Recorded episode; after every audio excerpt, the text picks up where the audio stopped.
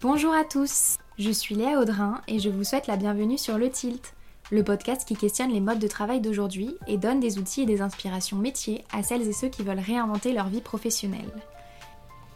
Grâce à mes invités et à leurs expériences, vous pouvez enquêter sur votre propre bien-être au travail et pourquoi pas déclencher le tilt pour vous permettre de passer à l'action.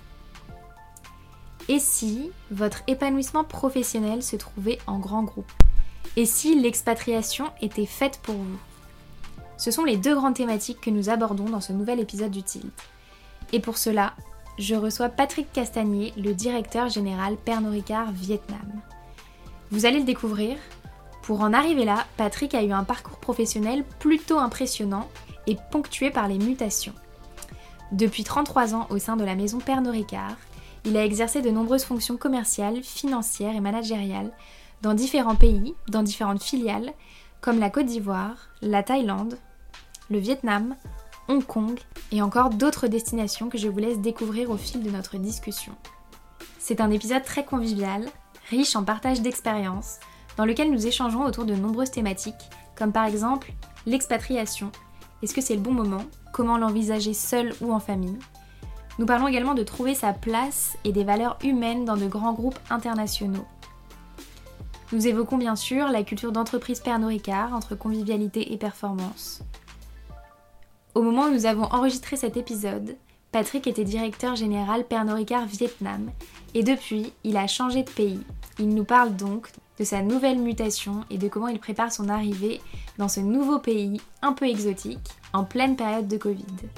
Côté business, nous parlons de l'évolution du retail de ces 30 dernières années et du challenge que cela représente pour un directeur de pays comme Patrick. Enfin, il nous partage les questions qui l'ont aidé toute sa vie à décider si une opportunité professionnelle qui s'offre à lui est la bonne pour lui ou non. Toutes ces thématiques sont accompagnées d'anecdotes drôles, profondes et bienveillantes, ainsi que de nombreux conseils avisés de la part de Patrick pour faire les bons choix professionnels, écouter son intuition et se construire une carrière ambitieuse qui a du sens. Si ces thématiques vous parlent, que cet épisode vous plaît, n'hésitez pas à le partager autour de vous, à vos collègues, vos amis ou sur les réseaux sociaux, sur LinkedIn, sur Instagram at le.tilt. Qui sait, peut-être que cela aidera quelqu'un dans votre entourage. Bonne écoute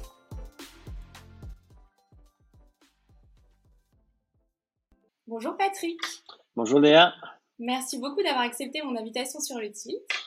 Ravi, très très content, très excité à l'idée d'avoir cette discussion avec toi. Moi aussi, super. Du coup, pour démarrer, Patrick, je vais te laisser te présenter. Donc, euh, je m'appelle Patrick Castagnier, je suis marié, deux enfants euh, de 24 et 27 ans et j'ai 56 ans. Voilà, façon de me présenter. C'en est une. Et alors, une seconde avec la partie professionnelle peut-être? Euh, Je suis actuellement directeur général euh, de Pernod Ricard euh, au Vietnam. Donc, ça fait quatre ans que je vis dans ce pays et je vais être euh, amené à, à, changer de pays à la rentrée pour avoir une nouvelle aventure. Et donc, ça veut dire quoi être directeur général d'un pays chez Pernod Ricard? Ah, être directeur général d'un pays, c'est euh, assumer la fonction d'être patron d'un centre de profit en quelque sorte.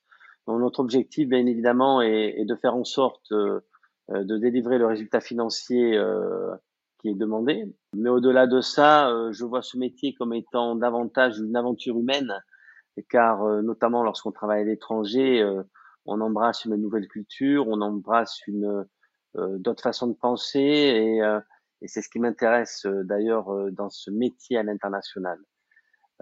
donc je, vais qualifier le rôle directeur général d'une filiale chez Pernod Ricard, c'est d'exporter la création de convivialité. Génial, quelle belle mission. Est-ce que tu peux nous dire, Patrick, quelle a été euh, ta carrière avant d'arriver euh, directeur général euh, au Vietnam et puis bientôt en, en Birmanie? Très rapidement, je pense être un petit peu un des derniers dinosaures ou les derniers des Mohicans, puisque cela fait 33 ans que je suis dans la même société, Pernod Ricard, même si j'ai changé de position, de fonction euh, entre tous les deux et quatre ans. Euh, donc j'ai commencé, euh, j'ai eu la chance de commencer à l'international euh, dans une filiale à l'époque qui s'occupait de l'exportation des marques principales de Pernod Ricard, donc en 1987. Et euh, j'ai travaillé en Europe un an, en Afrique euh, deux ans. Euh, ensuite, lorsqu'un nouveau business model a été créé chez Pernod Ricard avec la création des propriétaires de marques d'un côté et de filiales de distribution de l'autre, j'ai rejoint la société Ricard à Marseille où j'ai eu des fonctions de marketing, de contrôle de gestion, chef de zone export également, avant de m'envoler euh, quatre ans en famille en Côte d'Ivoire en 1997 pour m'occuper de créer une antenne commerciale euh, qui m'a ensuite amené en France, à Lille et à Marseille, avant de rejoindre Hong Kong pour le travel retail pour toute l'Asie, euh, la Thaïlande et le Vietnam. Vous voyez, en une minute, je vous ai fait 33 ans de ma vie. C'est pas mal. Ça. Magnifique. ah, c'est génial. Vous avez vraiment euh, visité le monde entier. Je vais, je vais, continuer de te tutoyer. J'ai du mal ah, à, ouais, moi aussi, je sais sur le bout. et du coup, donc cette première expérience en famille à l'étranger en Côte d'Ivoire, comment ça s'est passé? Oui, alors j'avais donc mes deux filles étaient euh, jeunes, hein, un an et quatre ans. Euh, effectivement, euh, donc avec ma femme, lorsque nous sommes partis, euh, je me rappelle plus nous avions fait un voyage de reconnaissance d'ailleurs. Oui, nous étions partis tous les deux d'abord, et je me rappelle à l'époque que dès notre arrivée, l'idée première était de trouver des supermarchés, on va dire modernes, et de savoir si on pouvait trouver des couches, euh, des petits pots pour bébé, des choses comme ça. Ça a été la préoccupation, on va dire, familiale, de savoir que nos enfants pouvaient avoir euh, bah, tout ce qu'il fallait. Bon, au-delà de cette anecdote, euh, c'est toujours un, quand même un, un, un, bel effort que de partir. On, on, quitte sa famille, on quitte ses amis. Alors, on voit toujours la partie immergée de l'iceberg, de l'aventure, euh, de la vie à l'international, ce qui est vrai mais il y a une partie euh, que l'on ne voit pas, euh, qui est quand même parfois euh, et souvent le déracinement mmh. vis-à-vis de sa famille et de ses amis, d'où la nécessité de maintenir le lien avec la France lorsqu'on est français, avec son pays d'origine, je veux dire. Et du coup, comment vous faites pour maintenir ce lien avec la France? Il faut être très bien marié quand on est un homme ou une femme et qu'on travaille, parce qu'effectivement, j'ai l'aspect social est, est primordial dans la réussite d'une carrière professionnelle cette époque-là, donc ma femme a dû arrêter également de travailler euh, pour euh, continuer, euh, je dirais, cette aventure internationale. Euh, si c'était à refaire, peut-être qu'on referait différemment, mais l'occasion s'est présentée ainsi. Et donc ça se fait quand même relativement naturellement et, et c'est important toujours de, je dirais, d'avoir ce lien familial et amical pour ne pas être complètement déconnecté aussi des réalités de, de son pays d'origine. Mmh. Et du coup, vous faites euh, des allers-retours en France euh, plusieurs fois par année. Comment ça se passe? Donc, disons que dans le aujourd'hui encore, dans le cadre du, je dirais, du contrat d'expatrié, euh, puisque je sais que c'est un, des thèmes qui est cher à ton podcast également, sur celui-ci notamment, comment réussir sa carrière professionnelle à l'expatriation. Notre groupe a aujourd'hui quand même un, un, modèle très abouti, très bien rodé. On est autorisé, si on le souhaite et si on a la possibilité, à rentrer deux fois par an euh, dans son pays d'origine, euh, ce qui peut rythmer les vacances de Noël et les vacances d'été, par exemple. Parmi toutes ces expériences à l'international, quel a été le pays le plus épanouissant professionnellement et le plus épanouissant personnellement? Hmm. Alors, peut-être que j'aurais peut-être plusieurs réponses à apporter, mais celle mhm. que je vais choisir, et je crois qu'il est important euh, d'avoir toujours un, un regard euh, très ouvert, très euh, euh, enthousiaste sur euh, l'expérience que l'on vit à l'instant T. Mmh Donc je suis toujours attiré par cette réponse qui est la, c'est l'expérience du moment qui est la plus enrichissante. Celle d'hier a, a, contribué à bâtir l'expérience et j'ai coutume de dire que l'expérience est cette petite lumière accrochée à son dos et qui éclaire le chemin parcouru.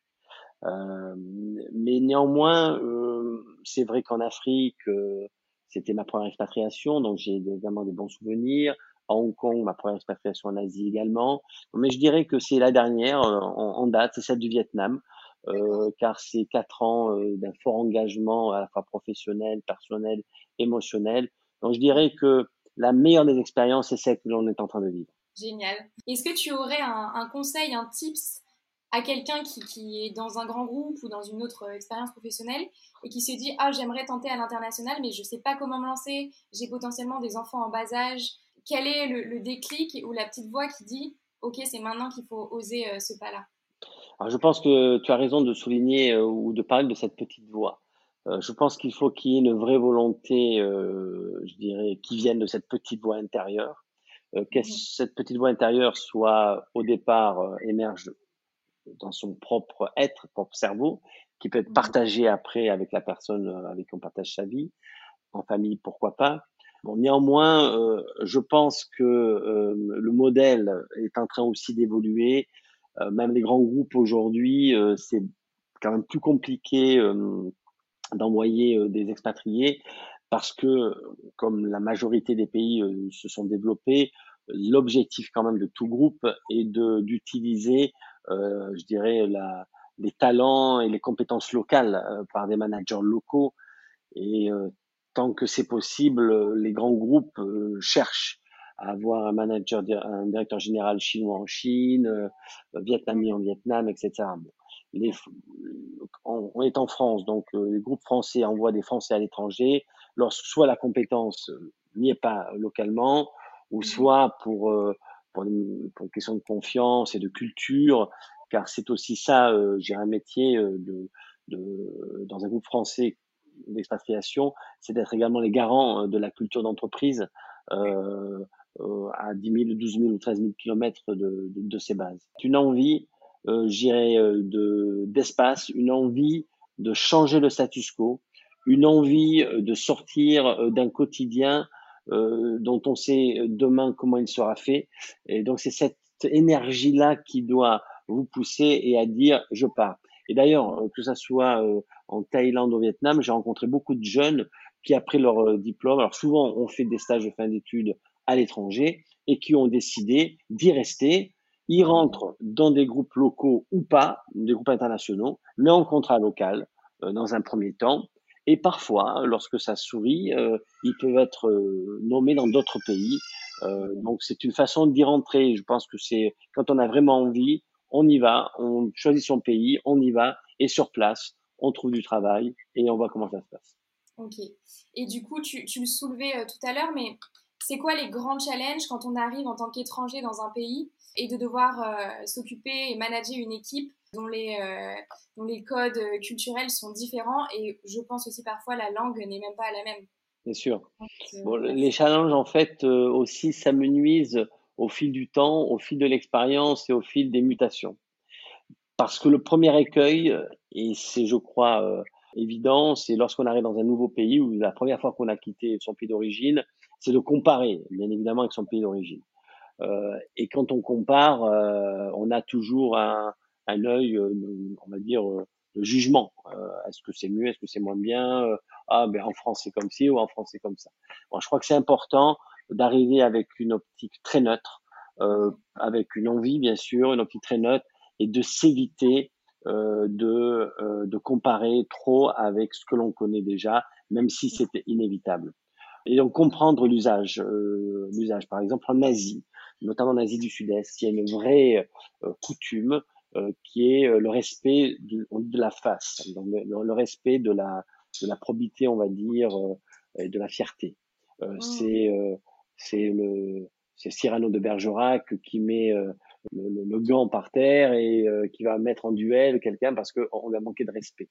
En Asie, mm. la notion de respect est très forte euh, et donc il faut le savoir pour euh, adapter son management à, à cela et éviter, par exemple, de faire une remontrance à quelqu'un dans un groupe parce qu'il y aura la perte de face, la perte de respect vue de son côté parce que généralement on le fait de manière anodine et ça peut créer des tensions, des démissions. Donc ce genre de choses, il faut y faire attention. Euh, et être très ouvert à, la pratique locale. Mmh. Est-ce que en amont euh, d'arriver euh, dans un nouveau pays, tu as une manière à toi euh, d'aborder la culture d'un pays, de te renseigner, de savoir quelles sont les méthodes de management là-bas qui sont acceptées ou pas Oui, ça, fait partie, je dirais, de cette étape préliminaire de d'absorber toute une série d'informations et ensuite à nous de faire le jugement. Alors, exemple, je pars en Birmanie donc le 9 août, hein, dans quelques quelques semaines, en une quinzaine de jours. Et je viens de terminer un livre qui s'appelle When Global Meets Local, donc quand le global et le local se rencontrent, qui est écrit par une Vietnamienne d'ailleurs qui vit en Birmanie depuis dix ans, qui est euh, HR, et qui donne un petit peu les clés euh, pour gagner du temps et pour comprendre la culture birmane, pour comprendre le mode opératoire des Birmans. Et ce n'est peut-être pas parole d'évangile, comme on dit, c'est peut-être pas apprendre à la lettre, mais ça, ça donne quand même des, des signaux. Et je crois que quand on vit à l'international, il faut savoir être à l'écoute des signaux. Qu'ils soient forts, c'est facile, mais surtout les signaux faibles. Et là, du coup, par exemple, sur le livre que tu viens de terminer, si tu devais euh, bah, avoir deux, grands principes, enfin deux, trois bah, grandes eh bien, il est dit, euh, donc effectivement, je, je, retiens deux, trois choses. La première, c'est qu'il faut comprendre l'histoire de ce pays euh, quand on veut comprendre les gens. Euh, c'est un pays qui vient de s'ouvrir euh, depuis 2010, mais qui a eu 60 ans de dictature militaire, et donc il y a ce que l'on appelle une inner insecurity, une insécurité intérieure. Et cette sécurité intérieure, il faut la comprendre, ce qui fait que il faut, la, faut savoir qu'elle existe donc, dans le milieu euh, professionnel, lorsque vous mettez un point de tension, ce point de tension va faire tout de suite écho à cette insécurité intérieure et en conséquence, ça va générer tout de suite des tensions, des démissions par la volonté d'absence de conflit. Donc ça, il faut le savoir et on a beau se dire, ah ben oui, j'ai pas fait, j'ai juste dit ça, oui, mais il faut savoir qu'il y a vraiment cette insécurité et que si vous élevez la voix, si vous faites un regard, une réflexion, une remarque, ça va tout de suite leur euh, renvoyer à cette insécurité intérieure et du coup, boum, voilà, c'est un point important qui rejoint la face. Et puis deuxièmement, la, la forte euh, prédominance du bouddhisme en Birmanie qui a aussi un impact sur la façon de se comporter, sur la façon de concevoir la vie et sur la façon euh, d'aborder les challenges professionnels. Donc voilà, j'ai deux, on va dire deux choses, deux trois choses qui paraissent anodines, mais qu'il faut savoir entendre et, euh, et, je ferai en sorte de, de, faire attention, en tout cas, de faire attention. Et du coup, pour euh, ce nouveau poste en Birmanie, c'est quoi les challenges business Alors, Ils sont, euh, sont multiples, intéressants, variés. bon, la, bon, premièrement, c'est la première fois que qu'en Birmanie, un groupe international a fait ce qu'on appelle une joint venture, c'est-à-dire un, un accord de partenariat avec une société locale. Donc, il y a deux ans, Pernod Ricard a pris une participation, prise de participation dans une société où il y a une marque de whisky local, une distillerie, donc on fabrique du whisky, on en vend.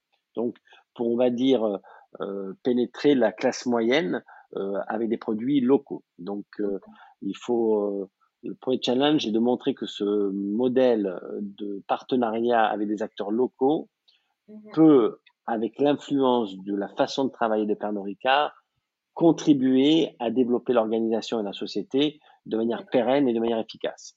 Et deuxième élément, c'est de, dans un second temps, ça sera également euh, d'y adouber euh, les marques internationales de Pernod Ricard et de développer euh, ces marques en Birmanie, sachant que la fait du hasard ou de chance, depuis le 24 mai, les produits importés sont autorisés, les spiritueux sont autorisés, chose que ça ne l'était pas jusqu'à présent. Ah oui, d'accord. Donc du coup, c'est une, une, fenêtre qui s'ouvre sur le développement euh, des marques globales de Pernod Ricard en Birmanie. C'est génial. Est-ce que euh, quand on t'a parlé de cette, euh, de bouger du Vietnam en Birmanie, c'était déjà passé cette ouverture euh, sur l'alcool Non, ça non, ça n'était pas. Donc il y avait de la, il y avait la, le produit local, bien sûr, on peut, mais il n'y avait pas le, et on pensait que ça allait arriver d'ici 2-3 ans là, je pense qu'il y, y, y a un petit point. Alors, on va dire, est-ce que c'est de la chance? Est-ce que c'est une coïncidence? Peu importe comment on, l'appelle. Mais je crois que c'est important aussi de forcer le destin et de, comme on dit, de forcer sa chance. J'ai en mémoire une, une conversation que j'avais eue. Euh, j'ai eu de la chance parce que lorsque donc les, euh, la société Ricard a fêté ses 60 ans d'existence, euh, donc c'était en 1992, donc j'étais bien sûr euh, au sein de la société Ricard, et Paul Ricard, donc le fondateur euh, de la société Ricard et, du groupe, en quelque mmh. sorte, était assis à, à, ma gauche. Donc il était à la, à la retraite depuis de nombreuses années. Euh, je sais pas, il devait avoir peut-être 70 ans à l'époque, et on discute, tout ça. Et puis il me dit, bon, euh, vous êtes jeune, vous rentrez dans la société, j'imagine que vous n'avez pas encore beaucoup de personnes sous, sous votre responsabilité. Je dis oui, exactement, euh, j'ai personne. Bon. Il me dit, écoutez, vous verrez, quand vous aurez des personnes à recruter, il y aura souvent un CV à regarder, des diplômes, des expériences. Moi, si j'étais vous, je ne poserais qu'une seule question. Avez-vous de la chance? Vous posez une seule question. Et m'a-t-il dit, parce qu'il me dit, un jour, j'ai posé la question, et la personne qui me dit, ah, c'est marrant que vous me posiez cette question. Vous savez, ce matin, mon réveil n'a pas sonné, Euh, du coup, je me suis euh, levé un petit peu en panique. Au moment de sortir, il y avait quelqu'un qui faisait des travaux. J'ai reçu un seau d'eau sur la tête. En gros, j'ai dû revenir me changer et c'est pour ça que je suis un quart d'heure en retard. Je vous prie de bien vouloir m'excuser. Bien évidemment, il a été poli, il a été galant. Il a terminé l'interview, mais il ne l'a pas recruté. Mhm. A contrario, oh, c'est curieux ce que vous me dites, mais vous savez pas, j'ai le sentiment que j'ai toujours beaucoup de chance. Effectivement, je prends une décision et les portes s'ouvrent. Bon, ben voilà, là vous prenez la personne. Donc euh, une chance, euh, une, une, chance, ça se, ça se prend, ça se saisit, et surtout il faut être, comme on dit, euh, ouvert aux opportunités. Mmh, génial. Comment ça se passe un nouveau départ dans un nouveau pays en pleine période de Covid? Ah Oui, c'est pas facile puisque généralement, dans, on va dire dans notre modèle, il y a des, ce qu'on appelle une visite, une prévisite pour, connaître le pays. Et c'est à la suite de cette visite-là où on y va avec son conjoint, euh, qu'il soit homme ou femme, et euh, on valide le fait qu'on pourra bien y vivre. là, on n'a pas pu faire de, de, de, de, de prévisite, euh, donc c'est un premier déjà un premier challenge à relever. Et puis le, le deuxième, eh bien, euh, c'est euh, c'est de trouver un logement, c'est une école, de l'école pour les enfants lorsque c'est concerné, et puis c'est de savoir euh, si le conjoint ou le conjoint ne travaille pas, euh, quelles, pourraient être, quelles pourront être les activités, y a-t-il possibilité de travailler, permis de travail, oui, non. Donc il faut un petit peu baliser toutes les notions administratives et également de, de centres d'intérêt pour voir, pour s'assurer que ce pays de destination pourra être un pays de destination pour les deux euh. Personnes euh, concernées et pas seulement pour celui euh, qui est muté. Je crois que c'est vraiment très important quand on part à, deux, trois ou quatre. Alors les enfants, ces enfants, ça y suivent, on va dire, mais c'est important euh, qu'il y ait une volonté commune de départ à mmh. l'étranger parce que vivre à l'étranger, c'est quand même difficile globalement.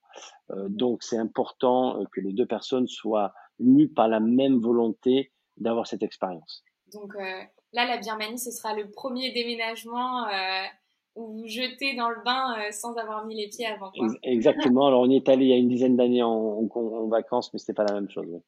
Ouais, le pays a dû évoluer vraiment beaucoup là sur ces dix dernières années.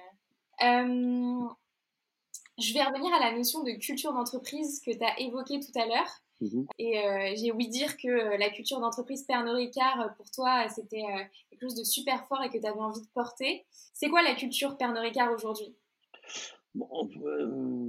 C'est à la fois simple et compliqué. Non, c'est très simple. Notre, on va dire notre signature, c'est créateur de convivialité. Donc, on va dire, c'est d'apporter la convivialité euh, partout où elle peut se trouver.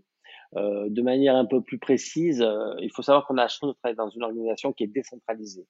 C'est-à-dire que euh, le, le, siège donne certes des orientations, donne des priorités, un cadre stratégique, mais tout ce qui est lié à l'exécution est véritablement euh, très euh, décentralisé, même si cela mmh n'empêche pas une certaine mutualisation des process ou des outils. Mais donc, ce que j'aime bien, c'est ce caractère un peu euh, qui fait partie des valeurs de Pernod Ricard, qui s'appelle l'entrepreneurship. Hein, c'est, je crois que c'est important. Et je crois que ce caractère d'entrepreneurship, euh, c'est important qu'il euh, soit euh, mis en valeur dans, euh, je dirais, dans la, dans, dans, la vie de tous les jours, quelle que soit la société dans laquelle on travaille. Une deuxième des choses très importantes, c'est mutual trust. Hein, c'est-à-dire la confiance mutuelle entre les patrons, les employés, entre les employés, entre eux, avec les clients, avec les consommateurs. Donc cette confiance mutuelle, euh, elle doit être là. Un, en anglais, c'est a strong sense of ethic, donc un sens fort de l'éthique. C'est important mmh d'être compliant, de respecter les règles. Euh, et enfin, euh, euh, ouais, c'est ça. C'est aussi tout ceci, c'est pour concourir à une certaine euh, désir de performance et d'excellence. Comment elle se traduit au quotidien chez Pernod Ricard, dans vos équipes ou entre pays, entre vous? Mais la convivialité, déjà, on a la chance, nous, d'avoir, euh, donc on est un groupe familial, euh, même s'il est, il est, bien sûr coté, euh, et on a, je dirais, un berceau de société avec l'île des Ambiers et l'île de Bandor. Et notamment sur l'île des Ambiers, nous avons une fois par an un colloque international qui regroupe un certain nombre de collaborateurs venant du monde entier, de 85 pays, et à peut-être 1500, 2000 personnes. Et c'est l'occasion véritablement de partager des moments de convivialité qui, au-delà des réunions, au-delà des meetings que nous avons la journée, c'est le, c'est aussi des, conversations informelles que nous avons autour d'un verre ou d'un repas euh, pour justement parler de nos différentes expériences et de partager justement ces expériences. Euh, Caroline m'a dit que euh, tu potentiellement tu voulais faire une formation de coach pour ensuite pouvoir porter cette culture en interne dans l'entreprise. Est-ce que tu veux qu'on en parle ou Oui, on peut en parler. Alors, j'ai toujours été attiré par le management, c'est-à-dire mmh. par le développement des hommes et des femmes qui travaillent dans une entreprise. Mmh euh, parce qu'en fait, on se rend compte que on, dit souvent qu'il y a les hard skills et les soft skills. Les hard skills, ce sont les compétences, ce sont les éléments techniques que l'on peut apprendre sur un métier, et les soft skills, ce sont des éléments un peu plus impalpables, euh, qui sont plus liés aux attitudes, au comportement. Euh, L'expérience me montre que plus on monte dans l'organisation, c'est pas les hard skills qui feront la différence, ce sont, ce sont les soft skills. Et ça, je mmh crois que c'est important, euh, je dirais, de l'avoir à l'esprit. Et euh, je trouve que, euh, comme c'est quelque chose qui me passionne, euh, il y aurait de la valeur pour moi et pour l'entreprise de creuser un petit peu cela pour me permettre de le faire au sein de Pernod Ricard et pourquoi pas plus tard à mes heures perdues en externe. Donc c'est vraiment pour contribuer les organisations et les individus à se développer, voire à se transformer. Et finalement, c'est ce que j'ai toujours fait sans peut-être avoir ces formations-là. Je y adoubé simplement une, formation un petit peu plus théorique pour devenir peut-être un inconscient compétent. Aujourd'hui, je suis peut-être soit un inconscient incompétent ou un inconscient compétent. Ça, c'est pas mal jugé. Qu'est-ce qui a été le fil conducteur de, toutes ces expériences euh, chez Pernod Ricard et qui fait qu'aujourd'hui, au bout de 33 ans, tu es toujours dans la même entreprise? Euh, Bonne question je crois qu'en fait, euh, et c'est peut-être un, non pas un secret, mais un type que je vais donc livrer, que te livrer, c'est que je me suis euh, toujours posé deux questions euh, à l'autre des propositions, des propositions que l'on me faisait. Et j'encourage, euh, d'ailleurs, j'ai dit cela à mes filles, et, et j'encourage les personnes à s'interroger. Bon, premièrement, il faut, il faut avoir un peu ce, cette, ce, ce, ce rêve cette ambition, euh, quelle qu'elle soit. Il faut essayer de la visualiser à moyen long terme. Qu'est-ce que je souhaite faire dans 10, 15, 20, 30 ans? Quelle mhm. personne je veux être? Euh, euh, Qui je veux devenir? Comment je veux occuper mon temps? Donc, je crois que c'est important euh, de souvent se projeter et de s'imaginer dans 10, 15 ans. Alors, je sais que c'est plus difficile, semble-t-il, pour les nouvelle génération. On dit plein d'études sociologiques qui démontrent que les générations X, notamment Y, ne se projettent pas trop dans le futur. C'est le moment présent et c'est aujourd'hui, inking ou qu'est-ce que je fais Demain sera l'autre jour. Bon. Mais néanmoins, j'encourage les gens à se projeter à 10-15 ans. Et euh, moi, c'est ce que j'ai fait. Et dès que je suis rentré, je me suis dit, j'aimerais être patron d'un centre de profit. Donc, je disais pas directeur général, tout ça, mais comme j'avais un petit peu ce caractère entrepreneurial, je me disais, ben, ça m'intéresserait de d'avoir un PNL à gérer avec des hommes, des individus, des femmes, euh, et, euh, voilà, de faire progresser un business. Et donc, du coup, euh, toutes les propositions que j'ai reçues, en interne et externe, parce que bien évidemment, j'ai été plusieurs fois chassé, euh, c'est, ça a été de se poser deux questions. Premièrement, cette proposition que l'on me, que l'on me fait, en quel est le plus ou les moins, quels sont les plus et les moins par rapport à mon travail d'aujourd'hui? Mhm. Donc, tout simplement, factuellement, sur mon travail d'aujourd'hui, quels sont les plus et les moins de cette nouvelle proposition. Et là, je faisais une liste, plus, tout simplement. Sur le court terme, sur le maintenant, c'est assez facile. Et deuxième mhm. élément euh, très important, c'est en quoi cette nouvelle proposition me permet d'atteindre mon objectif à moyen long terme que j'avais défini. Mhm. Là, c'est un petit peu plus compliqué, mais c'est souvent à, à l'issue de la réponse de cette seconde question que j'ai dit oui ou non à la proposition.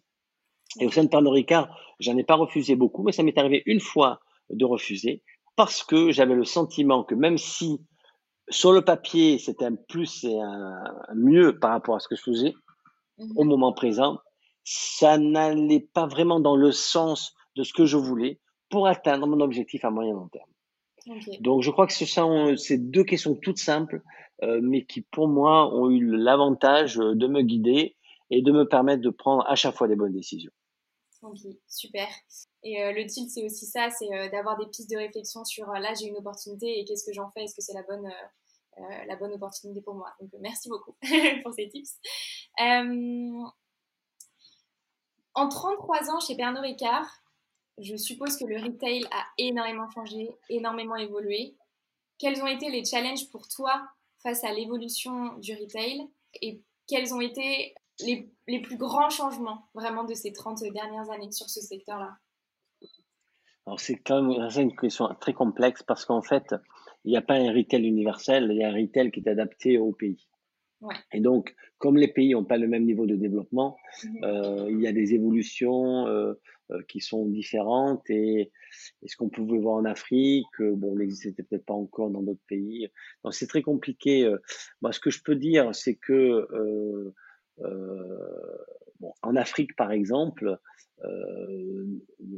quand on parle de retail, il y a deux gros circuits de distribution. Il y a ce qu'on appelle la grande distribution, qu'elle soit traditionnelle ou moderne. les modernes, ça va être les enseignes que vous connaissez comme Carrefour, Casino ou autres Leclerc. Mhm. Et puis traditionnel, ce sont les grossistes, les liquor stores. Il faut savoir que dans les pays comme l'Afrique et l'Asie, le secteur traditionnel pèse souvent 80% du business. Euh, le moderne retail est tout petit. Euh, après, dans notre métier, il y a ce qu'on appelle le on-premise, c'est la vente dans les cafés, hôtels, restaurants. Mhm. Euh, bien là, pareil, dans le circuit traditionnel, ça représente hier une grosse part, aujourd'hui un peu moins. Alors en Afrique, ce qu'on appelle les circuits au Cameroun ou les, ou les maquis en Côte d'Ivoire. Donc, c'est souvent à domicile. On rentre chez les gens et la personne euh, ben, nous offre un, verre et on paye, on s'en va. Donc ça, c'est quand même très traditionnel. Et en Asie, on a donc euh, le modèle on-premise tel qu'on peut le concevoir en France est encore, ah, bien sûr, Hong Kong, Singapour, au Vietnam, il est assez émergent. Vous avez peut-être sur le pays une, une centaine d'établissements qui sont comme ça. Le reste, ce sont des choses beaucoup plus traditionnelles où la consommation euh, se fait dans les restaurants. Donc, et ce sont des, des, des comportements euh, qui, euh, qui, qui varient d'un pays à l'autre, mais peut-être le point commun, c'est l'accélération dans ces pays-là bon, de deux choses. Un, ce que j'appellerais la, la, la théorie du flip frog, c'est-à-dire du saut de grenouille. C'est-à-dire que les développements des, de ces marchés-là maintenant, ce que j'ai pu constater, ne se fait pas de manière linéaire et ne se fait pas en reproduisant les modèles ou européens ou américains où on mhm. met 10 ou 20 ans euh, de passer, je ne sais pas moi, de laver son linge à la main à la machine à laver. Ça se fait progressivement. Non. Là, dans ces pays émergents, on passe euh, du jour au lendemain euh, d'une situation A à une situation B. Aujourd'hui, les cosmétiques, par exemple, au Vietnam, de, que L'Oréal lance, sont les mêmes qui lancent aux États-Unis ou, ou, en France en même temps. Alors qui fut un temps, sur les pays émergents, on donnait un petit peu euh, des produits de seconde division. Donc ça, c'est fini. Plus de frog. Euh, donc je pense c'est important. Et, et, le deuxième élément, c'est le e-commerce. Le e-commerce qui change la donne et qui quand même se développe partout, euh, quel que soit le pays, quel que soit le développement, et qui est vraiment un, un, un nouveau euh, circuit de distribution mhm. euh, qui, euh, qui représente une opportunité de développement majeure dans tous les pays du monde. Le e-commerce, est-ce que c'est une grosse part euh, des pays que tu as eu à gérer comme le Vietnam ou bientôt la Birmanie? Alors là, c'est également très lié à la réglementation locale parce que les vins spiritueux sont, de, sont un secteur bon, qui, par une consommation non responsable, peut être dangereux. Donc, il est normal d'avoir des réglementations assez restrictives. certains pays le sont plus que d'autres. Le Vietnam, en l'occurrence, est un pays très restrictif où la publicité, notamment sur les ventes de boissons alcoolisées, est totalement interdite et où le e-commerce était interdit. Ça va s'ouvrir, c'est assez ouvert que depuis quelques mois, donc nous sommes au balbutiement, je dirais, au démarrage de ce nouveau euh, canal de distribution pour les vins spiritueux. Pour les spiritueux. D'accord. C'est toi aussi qui gères les équipes e-commerce dans les pays. Euh... Oui, oui, oui, oui, puisque ça, nous, nous challenge parce que, euh, et d'ailleurs, de manière générale, le digital est un challenge pour les managers comme nous. Euh, même si, je dirais, on essaie de se tenir au bout du jour, on n'est pas né, on n'est pas né avec Facebook, on n'est pas né avec Facebook, quoi. Hein, donc, pour, pour, parler de, de social media là, euh, d'où la nécessité de formation que l'on a également à notre niveau pour s'assurer que l'on parle le même langage que les nouvelles générations et que l'on peut être amené également à driver des projets pour faire en sorte de, que l'entreprise s'inscrive dans ces priorités qui vont changer la donne demain. Mmh, ok. Qu'est-ce qui fait aujourd'hui que tu ne changerais de travail et d'entreprise pour rien au monde? Ben, Tout simplement parce que euh, je crois que c'est important d'être en adéquation avec ce que l'on fait. Mmh. Et moi, j'ai la chance d'être dans une entreprise dont les valeurs sont en adéquation avec ce que je suis, qui je mmh. suis. Euh, cette notion de convivialité est quelque chose qui n'est pas euh, feinte chez Pernod Ricard. La convivialité, c'est cette capacité à, à, créer du lien entre les gens. Et nos marques, je pense, peuvent en être un bon vecteur. Et je trouve que ça, pour moi, ça, ça me plaît. C'est euh, et d'ailleurs, les périodes d'isolation que nous avons vécues ces derniers temps ont bien démontré que c'était un besoin euh, inhérent à l'espèce humaine de se rencontrer, de partager des moments de convivialité, d'échange, et que même une, une, vidéoconférence Zoom ou autre, hein, les apéritifs virtuels, certes, mais rien de nouveau aussi que ce contact physique. Moi, j'aime bien ce côté contact physique, ce côté partage, ouverture. Mmh. Euh, j'aime ce côté également entrepreneurial, c'est-à-dire la capacité euh, de mettre en œuvre euh, des stratégies, l'exécution, euh, et d'être un peu quelque part euh, son propre patron, mais tout en ayant je dirais, la puissance d'un groupe derrière soi, euh, cette notion de valeur de confiance qui, pour moi, je crois que c'est vraiment très très important la confiance. Il faut savoir la donner en premier lieu. Moi, c'est le conseil que j'ai. Donnez votre confiance. Si les personnes vous trahissent, tant pis pour elles. Mhm. Euh, mais donnez votre confiance, car rien de tel pour faire avancer les gens qu'ils se qu'ils sentent véritablement qu'ils sont appréciés pour ce qu'ils font, qu'ils sont appréciés pour ce qu'ils sont et qu'ils ont la confiance de son du manager de la personne qui les encadre. Je crois que c'est important. Et tout ceci euh, est, euh, est, euh, est, Pernod Ricard. Je vais vous donner encore une anecdote. Ce matin, j'ai quand même euh, le patron du groupe Pernod Ricard, le CEO de Pernod Ricard, quand même patron du CAC 40, euh, qui me dit est-ce qu'on peut se parler 10 minutes? Et il m'appelle et me dit écoute voilà, je voulais euh, je tenais à te remercier pour le challenge que tu acceptes en Birmanie, qui est important pour Pernod Ricard, etc. Voilà, mais je trouve que euh, on est, je crois, 18 000 collaborateurs chez Pernod Ricard. Il n'y a pas qu'à moi qui le fait. Et je trouve que ce sens un peu de l'humain est important et c'est pour ça que j'y suis bien euh, chez Pernod Ricard. Ok, génial. Je trouve que c'est important de souligner ça aussi parce que, en tout cas, de notre génération, je pense qu'on on a l'impression qu'on ne trouvera jamais ça dans les grands groupes, euh, que, que ce sont euh, des endroits où c'est très déshumanisé, où on est un numéro, etc. Et je trouve que c'est super important de se dire, il n'y a pas que les startups où on est quelqu'un dans une entreprise, il y a aussi des grands groupes où euh, on, peut, euh, on peut mener sa carrière et, euh, et avoir du bien, qu'importe les stratégies hiérarchiques. Quoi. tout à fait. Et c'est vrai que je suis parfois en discutant avec donc, mes filles hein, qui, ont, sont dans le monde du travail maintenant, qui ont donc 24 et 27, hein, euh, qui ont ce sentiment d'être un numéro dans un grand groupe. Euh, alors, certainement, euh, soit les expériences qu'elles ont eues, ou soit peut-être quand on démarre, peut-être qu'effectivement, euh, on a ce sentiment-là, mais on, je suis convaincu que on peut quand même trouver sa place et sa voix dans les grands groupes internationaux et exister en tant que personne, parce que je crois que les groupes internationaux ont aussi compris que c'est ce qui faisait la valeur de l'entreprise, c'était ces hommes et ces femmes, et que c'était en tant qu'individu, en tant qu'équipe. Et ça, c'est important aussi. De, cette notion d'équipe est importante.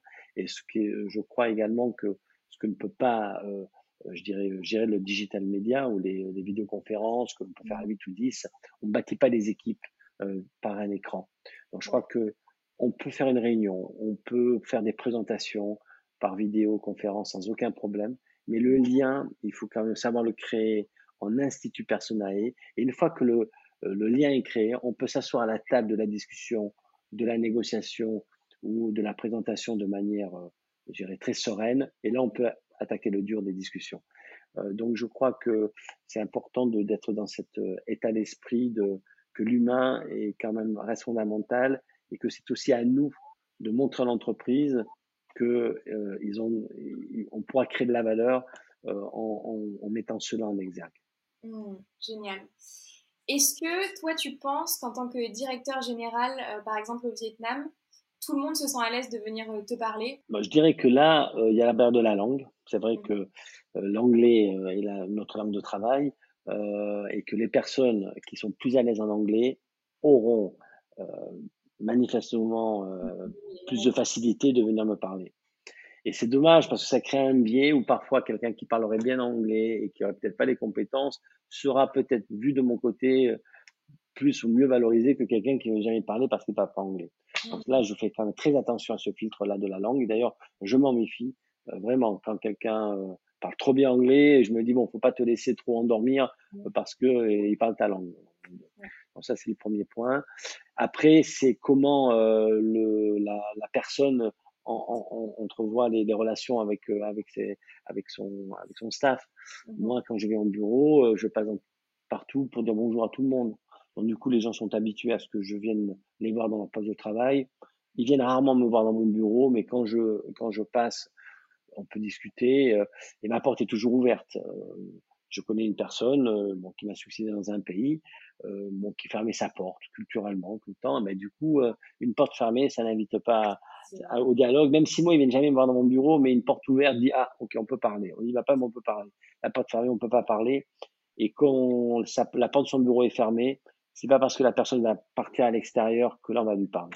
je pense qu'il faut faire très attention à ces petits signes.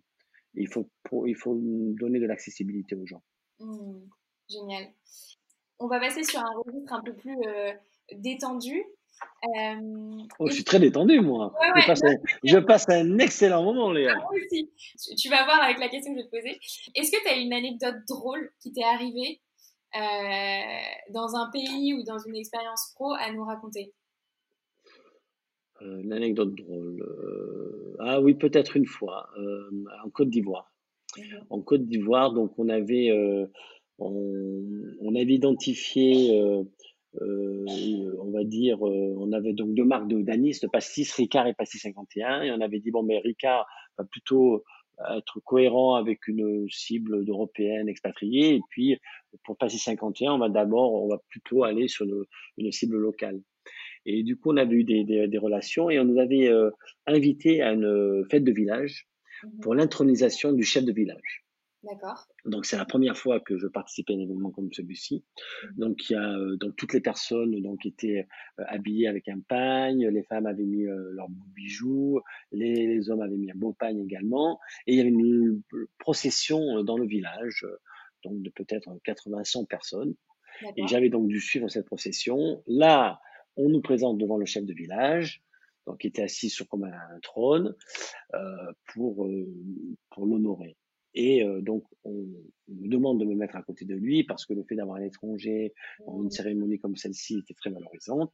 Et puis là, il commence, donc, on commence à bouter, à mener la bouteille de Passy 51 avec des verres, de l'eau. Ah, j'ai dit, bon, moi, sûrement boire un verre pour fêter ça. Et donc, ils prennent le, le verre, ils servent, enfin, la bouteille, ils servent les verres ils prennent les verres et ils les versent sur le sol. Sur le sol. Ah. Et après, ils prennent la bouteille de Paris 51 sur le sol et puis mettent de l'eau ensuite. Et je me retourne, mais, euh, mais je dis, mais qu'est-ce qui se passe? Euh, Vous n'aimez pas? Euh? Mais non, non, c'est pas ça. Mais nous devons également honorer nos ancêtres. Donc nous donnons à boire nos ancêtres. Et après, nous boirons nous-mêmes. Donc voilà, c'était leur façon de donner à boire aux ancêtres. C'est génial.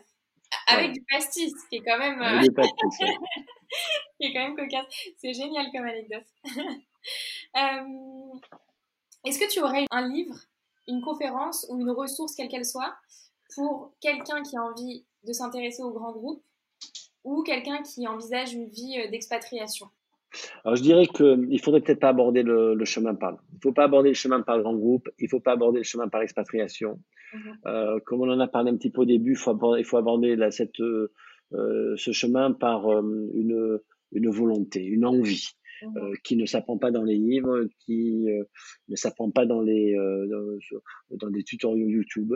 C'est une envie, c'est un petit feu qui brûle au niveau de la poitrine ou au niveau du cerveau et qui dit je ne veux pas rester là, je ne veux pas, je veux faire autre chose, je veux changer, je veux bouger, je veux partir. Et moi, ce que je dis à ce stade-là, il faut suivre votre intuition, il faut suivre ce qu'on appelle le gut feeling et, et tenter l'aventure. Surtout quand on vient de terminer ses études, on n'a rien à perdre, on a, on a tout à espérer, tout à vivre. Et ayez cette envie, cette énergie de dire que le meilleur reste toujours à venir Euh, je pense que c'est et, après petit à petit, je pense que sur YouTube on a plein de choses, de discours motivationnels et tout ça. Mais je crois que c'est important euh, de d'avoir aussi cet état d'esprit. Euh, je crois que c'est l'enthousiasme, l'envie euh, crée la différence. Euh, c'est cette envie, cet enthousiasme qui donne l'énergie, le moteur, qui donne l'essence pour l'action. Et euh, autant que faire se peut, aussi l'autre conseil que j'aimerais donner, c'est pas un conseil, mais c'est le fruit de mon expérience, c'est que, mais ça se décrète pas, hein, c'est que vraiment, un verre à moitié vide ou à moitié plein, c'est le même résultat. Hein. vous avez de l'eau au milieu du verre. Mais la façon dont vous allez regarder ce verre, est-ce qu'il est à moitié vide? Est-ce qu'il est à moitié plein? Finalement, c'est la façon dont vous allez regarder qui va changer la donne. La situation sera exactement la même. Mais la façon de regarder ce verre va changer la, la donne. Verre à moitié vide, un, vous êtes négatif, pas très bien dans vos pompes. Verre à moitié plein, vous verrez plutôt la vie du bon côté. Eh bien, moi, j'encourage les gens à avoir plutôt la vie du bon côté. Génial, super. Le reste moi. Génial, c'est une très belle conclusion. Et je terminerai par une question, et non des moindres. Qu'est-ce qu'on boit cet été comme euh, alcool, comme euh, cocktail Pernod alors, premièrement, on le boit avec modération, hein, c'est-à-dire un verre, deux maximum. Et je pense que lorsqu'il fait chaud, la moindre des bassons euh, qui désaltère, c'est le Ricard, bien évidemment. Allongé de 6 à 7 volumes d'eau. C'est peu euh, sucré, faible en calories. Et comme on dit, c'est la santé par les plantes. Génial. Super. Bah, merci beaucoup, Patrick. Mais de rien, Léa, merci beaucoup. Et puis, bon, bon vent, bon succès euh, pour ce podcast et, euh, également euh, tout le meilleur pour cet été et pour les mois et années à venir. C'est très gentil. Merci beaucoup. à très vite. Merci beaucoup d'avoir écouté ce nouvel épisode du Tilt. Quelle que soit votre situation professionnelle, j'espère que celui-ci vous a aidé dans votre réflexion ou vous a donné des pistes pour avancer. N'hésitez pas à le partager autour de vous, à laisser un commentaire ou à m'envoyer un message pour me dire ce qu'il vous a apporté. A très vite pour le prochain épisode.